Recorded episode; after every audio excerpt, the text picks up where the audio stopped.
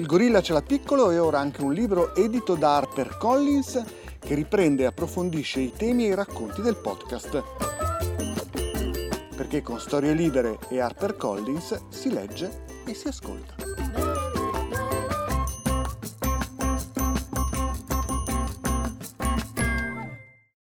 Storie Libere presenta Le rondini sono il simbolo della fedeltà. Ogni coppia ogni anno si ritrova nello stesso nido, depone le uova e alleva i piccoli. Eppure il 30% dei pulcini che nascono in quel nido è illegittimo. La passera scopaiola non si chiama così per le sue abitudini promiscue, ma nomen omen, un nome un destino, il suo compagno lo sa, per cui quando vuole far sesso con lei le picchietta la cloaca con il becco per farle espellere il seme degli altri maschi. E l'uomo? I rapporti al di fuori del matrimonio sono una rara aberrazione? Un'eccezione? O sono così frequenti da rendere il matrimonio una semplice finzione? In questa puntata, come avete capito, parliamo di adulterio. Chiamo Vincenzo Venuto e sono un biologo. Per tanti anni mi sono occupato di etologia studiando il comportamento dei pappagalli. Oggi sono autore, scrittore e divulgatore televisivo. In Il gorilla ce l'ha piccolo, gli animali ci raccontano chi siamo. Parleremo di animali, di come fanno sesso, di come si corteggiano o si tradiscono, per capire un po' di più anche sulla nostra specie.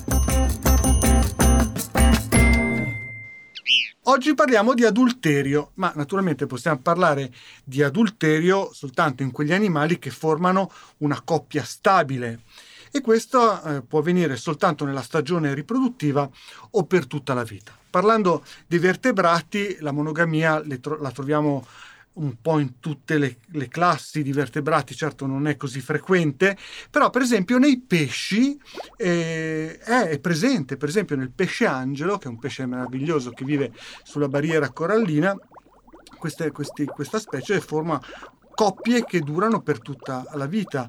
E poi ci sono i loffiformi, che sono questi pesci abissali mostruosi, con dei denti che non vi dico. Insomma, c'è questa femmina grande, enorme, che ospita un piccolo maschio che vive attaccato a lei un po' come se fosse un parassita.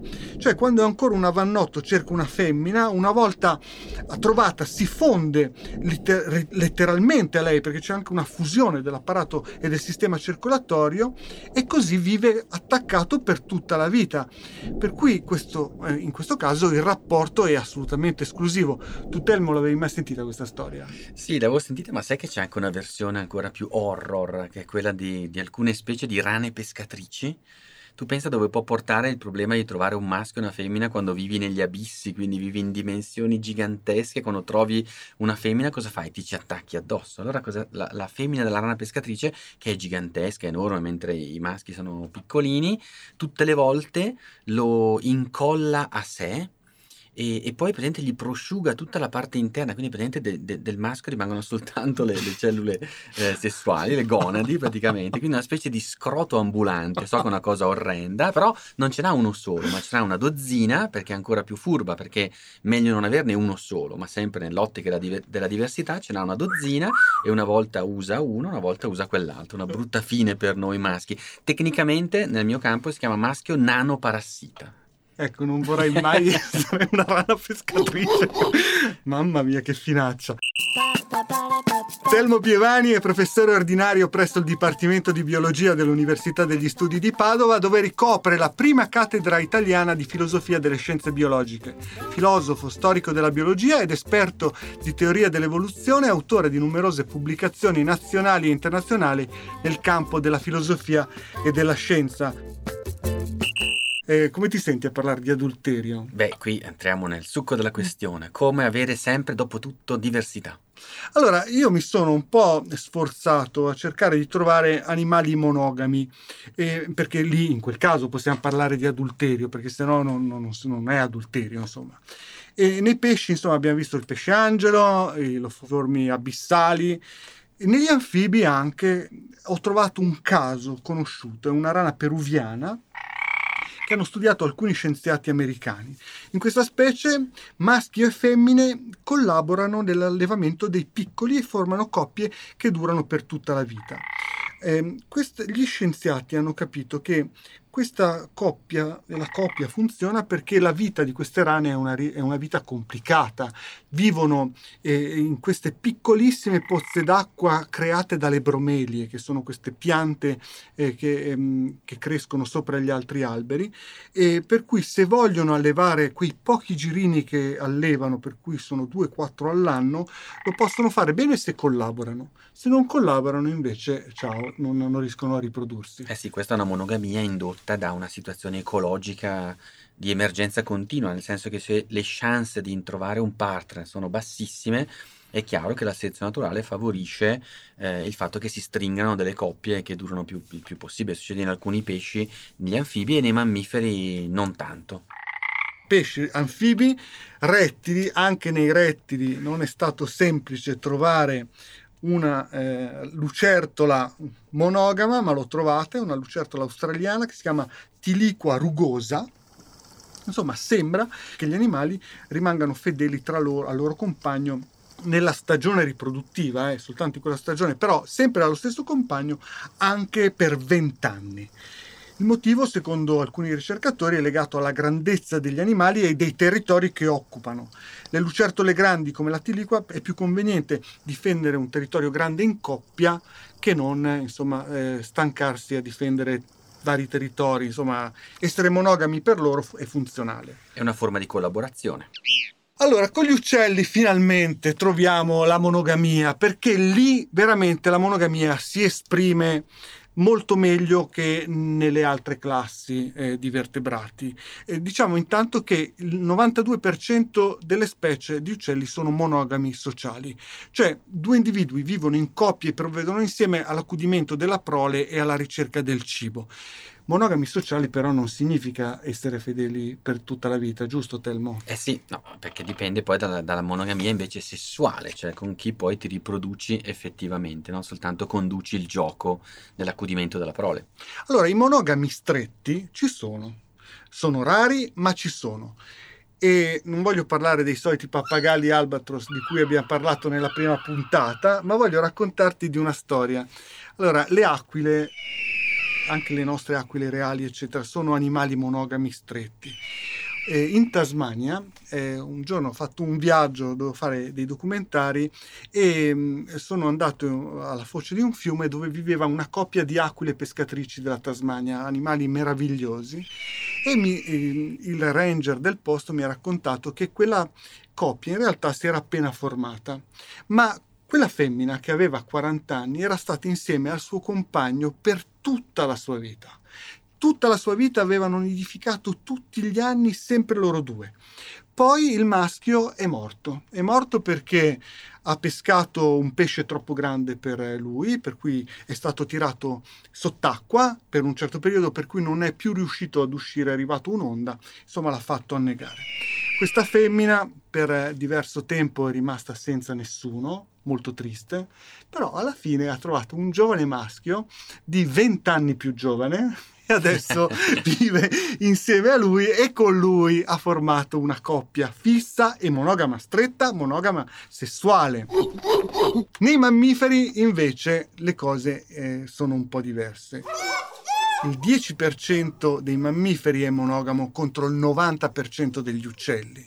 E tra i mammiferi l'elenco è corto perché troviamo soltanto i canidi, per cui gli sciacalli, i lupi e le volpi, certi primati, i gibboni, eh, ma anche alcune scimmie del Nuovo Mondo, dove, delle piccole scimmiette, i castori del Nord America, topi, ratti, la lontra e alcuni roditori sudamericani poche specie di antilopi eh, africane. Tra le migliaia di specie di mammiferi, forse. Sono poche, vero? Eh sì, perché qua, qua c'è un, un, equilibrio molto particolare, molto strano. O hai delle condizioni ecologiche estreme, l'esempio della rana pescatrice di prima, e delle difficoltà, diciamo, logistiche tali per cui sei obbligato a una soluzione di questo tipo. Perché in fondo la monogamia ha dei vantaggi ha lo svantaggio che appunto è, è, monotona e quindi hai meno produzione di diversità che ricordiamolo sempre è il succo della sessualità. Però pensaci, con la monogamia hai molta più collaborazione di due individui, non solo uno sulla, sulla prole, difesa reciproca, hai meno stress, quanto, quanto, stress si riduce al fatto che invece è come appunto le acque di prima, sempre eh, abitudinari, ogni anno lo stesso posto, sempre loro, e, e poi per noi maschietti hai la certezza di essere certezza, insomma, fino a un certo punto sei un po' più sicuro di essere il papà. Non proprio sicuro, eh, dopo parleremo delle rondini, dei cigni che non è che sono proprio sicurissimi al 100%. Però detto questo, è vero che ci sono dei vantaggi, sta di fatto che i mammiferi, il 90%, non sono monogami. Eh sì, perché rimane comunque il fatto che, come disse un grande evoluzionista, la, la monogamia è uno di quegli esempi di strategia evolutivamente instabile, cioè ti dà dei vantaggi, quindi può saltare fuori in certe condizioni, ma fondamentalmente è instabile perché non genera diversità, quindi è sempre esposta alla sovversione, si dice, cioè al tradimento perché gli animali sono naturalmente infedeli. Perché? Cioè i vantaggi sono soltanto quelli di diversificare? E mettiamola sul piano genetico fondamentale. Il monogamo stretto, come le acque di prima, hai due genomi portati da quei due individui che ogni anno si ricombinano e fanno una prole sempre ricombinando gli stessi. Se invece la femmina ogni tanto, anche quella monogama, però ogni tanto si sceglie un maschio diverso, le combinazioni aumentano tantissimo, quindi lei può fare, può fare dei figli molto più diversi geneticamente, quindi più sani, più capaci di rispondere di, alle, alle sfide dell'ambiente, ai virus, ai batteri, alle malattie. Quindi è fondamentale per la femmina spiace dirlo per noi, mantenere un certo grado di infedeltà. e un esempio importante ci viene dalla cinciarella. Sai, la cinciarella è un, un piccolo uccellino che vive anche qui da noi e c'è stata una biologa evoluzionista francese che ha dimostrato che le femmine si accoppiano non solo con il loro maschio ufficiale, ma con altri maschi più, che eh, magari vivevano nei territori accanto. Ma la cosa interessante è che eh, ha verificato che nell'allevamento dei piccoli non collaborava solo il suo maschio, quello ufficiale, ma collaboravano anche, diciamo così, gli amanti. Quindi c'è anche la famiglia allargata nell'evoluzione, vedi? È vero, non ci siamo inventati, neanche la famiglia allargata ci siamo inventati. Gli animali sono arrivati prima di noi anche in quello. La stessa cosa fa la passera scopaiola. Ne abbiamo già parlato nella puntata precedente a questa, quella sull'accoppiamento, ma la passera scopaiola eh, l'abbiamo detto che il nome non è proprio così, però vabbè, non... però è una femmina, la femmina ama, come dicevamo prima, diversificare il patrimonio genetico con cui viene in contatto per cui i maschi, per difendersi da, eh, dire, dall'allevare figli non propri, eh, mettono in atto delle strategie per cui cercano di far espellere alla femmina i, gli spermatozoi che lei aveva al suo interno, becchettando la cloaca.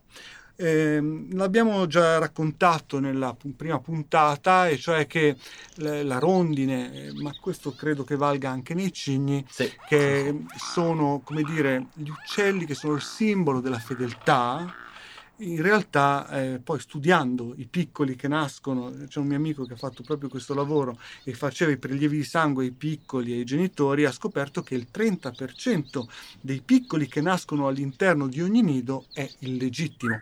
È tanto il 30%, Telmo. È tanto, sì, vale anche nei cigni, quindi è, è qualcosa che vale per specie diverse, quindi cioè, ha una certa generalità. Tra l'altro cigni sai benissimo che sono monogami perché sono praticamente indistinguibili i maschi e le femmine, lì lo capisci immediatamente e anche lì mi pare il 25 o 30% delle uova erano state fecondate da un altro maschio, quindi vedi chiaramente che la monogamia è una strategia minacciata continuamente dal, dal, dal tradimento e lo si spiega proprio in questo modo con la con l'afflusso di più diversità genetica e quindi avere figli più sani. In effetti i biologi eh, riconoscono eh, una specie monogama da una specie che invece mette appunto altre strategie sessuali come la poliandria, per esempio, o, la poligamia, dalla forma del corpo del maschio e della femmina. Cioè tendenzialmente se io riesco a riconoscere il maschio dalla femmina, in quel caso lì ci sarà un harem in qualche modo. Più la diversità è marcata, più l'arem è grande. L'esempio sono per i leoni marini gli elefanti marini in cui ci sono questi eh, maschi enormi, giganti, le femmine che sono 3-4 volte più piccoli di loro, lì gli harem sono molto grandi. Nell'uomo, se arrivasse, dopo ne parleremo meglio, però se arrivasse un eh, marziano e ci guardasse nudi, eh, riconoscerebbe un maschio da una femmina. Per cui cosa significa questo? Che siamo monogami o siamo poligami? No, che abbiamo avuto un'evoluzione difficile perché se tu vedi nel, il, il, dimorfismo che tu adesso hai detto, no? quindi la differenza tra maschi e femmine, nell'evoluzione umana ha avuto un andamento molto interessante, era molto forte fino a un certo punto, per esempio la famosa Lucy che abbiamo studiato tutti a scuola aveva dimorfismo sessuale, era molto più piccola dei suoi maschi. Quindi è molto plausibile che ci fosse, come dicevi tu, un harem o una forte promiscuità. Nel genere Homo, invece, da Homo erectus in avanti, si vede chiaramente che, perché quello lo vedi molto bene nei fossili, il dimorfismo sessuale diminuisce. Quindi probabilmente c'è stata una qualche tendenza, mai totale, al, verso la monogamia, cioè verso rapporti più stretti, però sempre continuamente minacciato dall'esterno. Noi abbiamo ancora un po' di dimorfismo oggi, noi Homo sapiens, che siamo l'ultimo ramoscello del genere Homo, ridotto rispetto a quello di altri ominidi, però c'è ancora, quindi vuol dire che non abbiamo mai completato questo processo verso la monogamia stretta. Dove non c'è dimorfismo sessuale è per esempio nei gibboni. I gibboni sono queste scimmie con le braccia lunghissime che vivono sulla volta delle foreste asiatiche e loro eh, mettono a punto, io questi li ho sentiti nella foresta, sono meravigliosi, uh, uh, fanno dei versi pazzeschi, e formano una coppia perché come dicevamo eh, le, una coppia riesce a difendere meglio un territorio anche grande. Per cui le coppie la mattina le sentivi che iniziavano a comunicare tra di loro. È come se raccontassero agli altri col loro duetto: Noi siamo qui, siamo forti, non vi avvicinate perché questo è il nostro territorio. Esatto, sono tutte strategie legate all'ecologia e ricordiamoci che il sesso è una strategia nelle condizioni di stress, dove invece ci sono più risorse e meno pressioni selettive, puoi sperimentare anche soluzioni di maggiore promiscuità. Ricordiamoci sempre l'ecologia. Ovviamente l'ecologia umana è diventata molto particolare poi. Un altro esempio dei mammiferi che mi viene in mente sono gli sciacalli, anche qui li ho visti personalmente. Quando sei in Africa e vedi uno sciacallo, sai esattamente che se guardi un po' meglio vedi eh, l'altro, vedi subito il compagno. E sono assolutamente identici.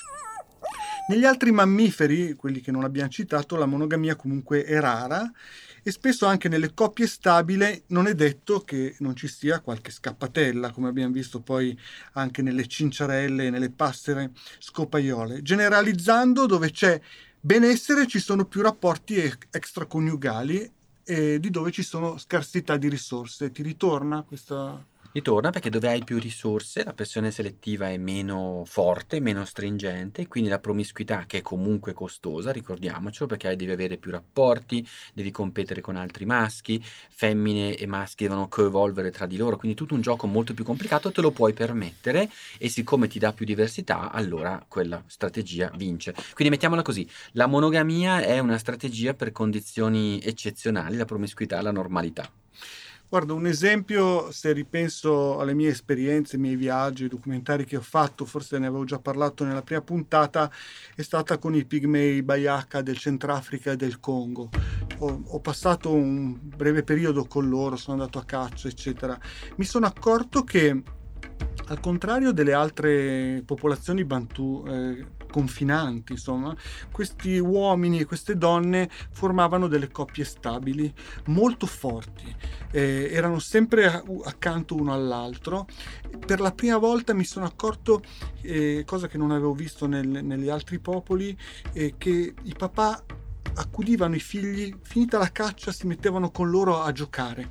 Ora, la vita dei pigmei Bayaka è una vita dura, in una foresta terribile, dove se sbagli strada ti perdi e sei morto, dove se ti ferisci con una liana velenosa sei morto, se c'è un serpente per terra è sicuramente una vipera del Gabon super velenosa. Se calpesti il bruco sbagliato sei morto. esatto, tra l'altro ho fatto anche un esperimento un giorno. A un certo punto eh, mi sono, ero a caccia con loro e questi continuavano a urlare, facevano le loro cose, eccetera. Mi sono fermato, ho detto adesso vediamo dopo quanto tempo perdo il contatto visivo. Dopo 10 secondi già non li vedevo più. Se non li avessi sentiti io sarei morto in quella foresta perché mi sarei perso. Comunque questo per dire che vivere in una foresta così, stare in coppia funziona.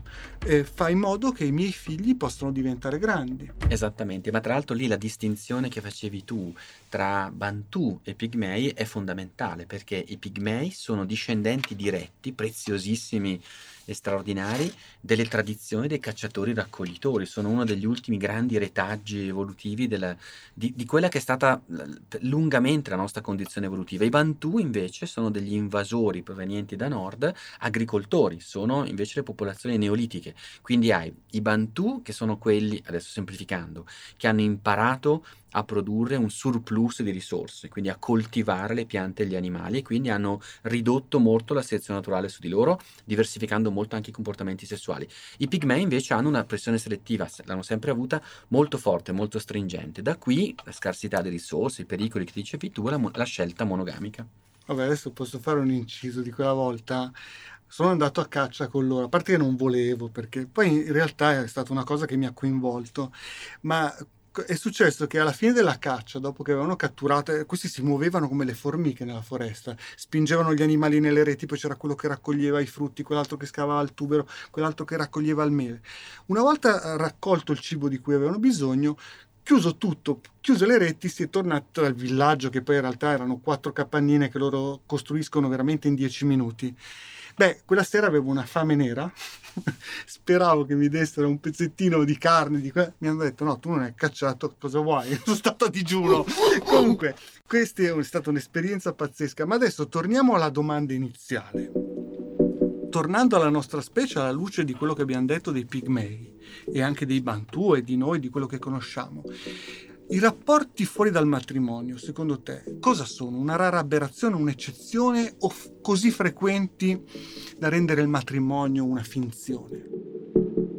Beh, noi veniamo da un retaggio evolutivo molto chiaro, quindi l'abbiamo visto anche prima con il dimorfismo sessuale, ovvero poligamia, promiscuità è la condizione da cui noi proveniamo. Poi ad un certo punto è successo che abbiamo avuto una spinta verso la monogamia, ma che non è mai stata forte, non è mai diventata istintuale, è tornata a diversificarsi. E secondo me quello che poi è successo è che non essendo diventato un istinto così, un retaggio così forte, la diversità culturale poi delle culture ha fatto sì che abbiamo cominciato di nuovo a risperimentare le soluzioni più diverse, la poliginia, la poliandria anche se è un po' più rara, la monogamia mescolata a diverse forme di promiscuità. Quindi secondo me è un equilibrio tra i retaggi che ci portiamo dietro e poi le convenzioni sociali che abbiamo pure noi costruito. Il caso del Pigmei Bantu lo vedi benissimo, sono due popolazioni umane con due storie completamente diverse che hanno portato anche a soluzioni poligamia, monogamia diverse. Un'indicazione mm-hmm. Ce la potrebbero dare eh, per esempio la grandezza dei, adesso vado proprio terra a terra, dei testicoli. Ehm, perché la grandezza dei testicoli ci può raccontare quanto siamo eh, noi maschi eh, infedeli. Eh, se noi guardiamo alle altre specie di primati, possiamo vedere per esempio che il gorilla ha dei testicoli, come titolo di questo podcast, piccolissimi, cioè non ha soltanto il pisello piccolo, ha pure i testicoli microscopici. Questo perché? Perché vive in un harem, lui è l'unico maschio del suo gruppo, per cui non ha un problema della, di tradimenti né da parte sua né da parte delle sue femmine. I scimpanzé invece è il contrario. I scimpanzé invece è il contrario tu, hanno un rapporto, eh, diciamo così, molto promiscuo, tutti eh, fanno sesso con tutti, per cui lì c'è una, se guardiamo dimensione, le dimensioni degli scimpanzé, hanno dei testicoli enormi, questo significa che c'è una competizione spermatica. Sì, noi siamo una via di mezzo sostanzialmente, no? noi siamo, le abbiamo, non le abbiamo come gli scimpanzé, ma anche come i gorilla, quindi siamo in una situazione, potremmo dire, di poligamia di fondo ma non troppo, cioè mitigata comunque da una tendenza verso la monogamia. Allora, in questi casi nell'evoluzione si dice che la natura rimane la natura, diciamo, il nostro retaggio evolutivo rimane ambivalente, il che significa che a quel punto l'evoluzione culturale può portarti o da una parte o dall'altra. Quindi la cosa importante da ricordare, secondo me, cosa che va evitata sempre nei dibattiti pubblici, anche se spesso lo diciamo, smettiamole di dire che è più naturale un comportamento o l'altro, perché in questo caso qua hai chiaramente il fatto che la natura ti porta sia all'uno che all'altro. Però, se posso dire un però, eh, sono stati fatti pochissimi eh, esperimenti o comunque eh, pochissime verifiche su larga scala su queste cose. E ti faccio due esempi. Il primo esempio io l'ho letto in un libro che si chiama Il terzo scimpanzé di Jared Diamond.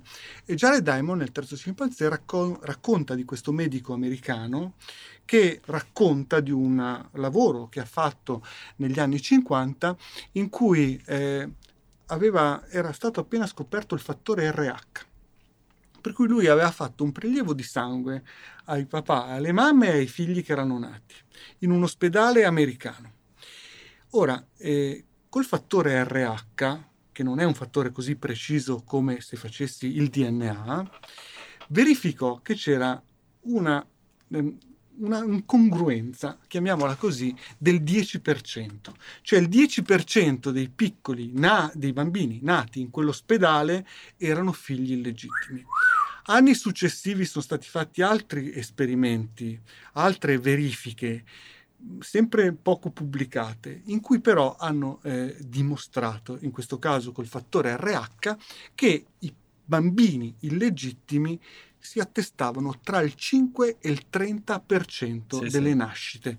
A me sembra tanto. È tanto, sì, però se ci pensi è la stessa situazione delle rondini e dei cigni. Sembriamo monogami, ma non lo siamo per niente, dal 5 al 30%. Ma sai che questo non lo si dice tanto, ma all'inizio, quando divennero meno costosi i test genetici, eh, vennero fatti diversi progetti, sai, di divulgazione, no? mostre sul DNA, laboratori per i bambini. Allora, così ingenuamente eh, agli inizi si disse, beh dai, facciamo bambini, facciamo il test del DNA, vediamo un po' le vostre caratteristiche. si è cominciato a capire immediatamente che c'era qualcosa che non andava perché non tornavano neanche i gruppi sanguigni, appunto tra il 10 e il 20% e adesso la raccomandazione è sempre quando si fanno mostre sul DNA, progetti di divulgazione, non fate mai il test del DNA perché assolutamente si potrebbe scoprire qualcosa di sgradevole. Eh, sì, adesso però ti racconto un'altra cosa che a me mi fa molto sorridere perché ci sono delle popolazioni in Ayar dell'India meridionale che era una popolazione di guerrieri in realtà. In questa popolazione la promiscuità è così diffusa che l'eredità il padre non la lascia ai figli, sai a chi la lascia? Ai figli della sorella, perché i figli della sorella sono quelli che sicuramente hanno un rapporto parentale sicuro con lui. Con lui. È una forma di kin selection, sai, no? cioè di selezione di parentela. In quel caso lì lui è talmente incerto della sua paternità che lo lascia a chi sicuramente ha una, una, maggiore parentela genetica, quindi selezione di parentela. Ma se non hai una sorella, come fai? Sei fregato, esatto. no, al contrario, invece c'è, invece c'è un, una popolazione completamente diversa, che sono i Trebacqua, ne parleremo nella puntata della famiglia che invece ha una strategia diversa, per cui è così difficile vivere su quelle montagne del Tibet, che in quel caso una, una donna ha due mariti e di solito i mariti sono due fratelli qua non possiamo parlare di tradimento, è proprio una cosa strutturale, no? Una donna con due mariti che sono due fratelli, tra l'altro il, il figlio che, o i due figli che possono nascere possono diventare grandi soltanto se i due uomini collaborano e la collaborazione c'è perché comunque, anche se tu non sei mio figlio, sei comunque mio nipote, per cui hai parte dei miei geni. In ogni caso. In certo. ogni caso. Ora, il sistema è più complesso, però per garantire, questo te lo leggo perché eh, non ci credevo, per garantire la certezza di paternità più complesso fu messo a punto dagli imperatori cinesi della dinastia Tang. Per ognuna delle centinaia di mogli e concubine, un gruppo di dame di corte teneva l'elenco delle date delle mestruazioni, così che l'imperatore potesse copulare con ognuna delle sue mogli in una data favorevole alla fecondazione. Per cui intanto lui eh, agiva soltanto nel momento in cui erano feconde, per cui andava via dritto. E poi veniva annotata anche la data dell'atto sessuale che gli veniva tatuata sul braccio. Cioè, qua non puoi sbagliare, perché se un attimo la dama si distrae e hai un altro... No, qua non è possibile. Diciamo che ha trovato una soluzione per risolvere il problema dell'ovulazione nascosta di, in Homo sapiens, però vedi chiaramente da questo esempio che non si fidava troppo delle sue concubine se doveva fare tutti questi controlli. Eh sì, poi gli metteva anche un bracciale d'argento sulla gamba sinistra a ogni, a ogni rapporto sessuale, veramente una vitaccia però così. Eh. Sappiamo che eh, siamo infedeli. È vero che siamo monogami, però siamo anche i, come i cigni e le rondini, per cui l'infedeltà è prevista. E, e c'è nella nostra specie, lo sappiamo benissimo. Sono state fatte eh, da sempre delle leggi in qualche modo asimmetriche, però, che proteggevano più gli uomini che non le donne per esempio in Francia eh, non c'è mai nessuna, non c'è mai stata nessuna sanzione all'infedeltà maschile fino al 1810, quando ci fu una legge che proibiva ad un uomo sposato di tenere una concubina in casa contro la volontà della moglie. Persino nella laica persino nella la... Francia. Esatto, persino lì. Per cui è il potere del maschio qui. Beh, questa è la simmetria naturalmente del potere maschile che ha dominato nella nostra storia recente. L'infedeltà è sofferta da tutti e due i sessi, tra l'altro molti dati dicono che però è una sofferenza diversa perché il maschio soffre molto l'infedeltà sessuale in senso stretto, fisica, cioè l'incertezza della paternità e la nostra ossessione, mentre la femmina soff- soffre di più l'infedeltà sentimentale, relazionale col maschio. Quindi anche questo, se vuoi, è un po' un retaggio della nostra evoluzione, di quei due sempre interessi contrapposti che abbiamo noi nel sesso, noi maschi rispetto alle femmine. Noi di essere i padri reali e, e, e le femmine invece di scegliersi un, un, un, padre che possa poi dare una mano nel, nella, nella riproduzione, nell'assistenza. Adesso questa è un po' la domanda che ti faccio alla fine di eh, tutte queste puntate. Secondo te, se tornassimo indietro nel tempo a quando eravamo cacciatori e raccoglitori, eh, eravamo più come i Nayar dell'India meridionale, cioè molto promiscui, oppure eravamo più come i Bayaka, cioè dei bravi e fedeli compagni che si occupano dei figli? Ah, secondo me il- la tentazione di fondo più profonda è la nostra natura più legata, diciamo, al mondo scimpanzé, quindi un'infedeltà che continua a tornare fuori.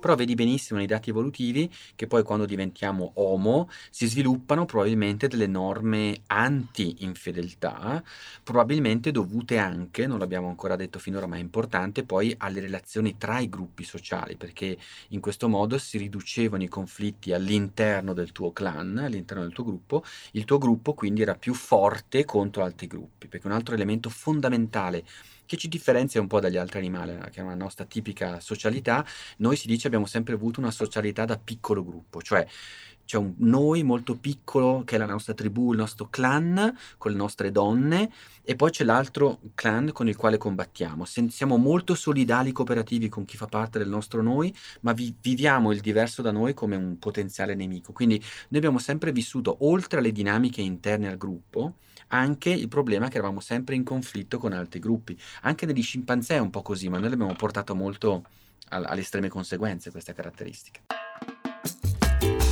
Una rigida fedeltà? Una promiscuità illimitata? O strategia mista? Un po' fedeli o un po' no?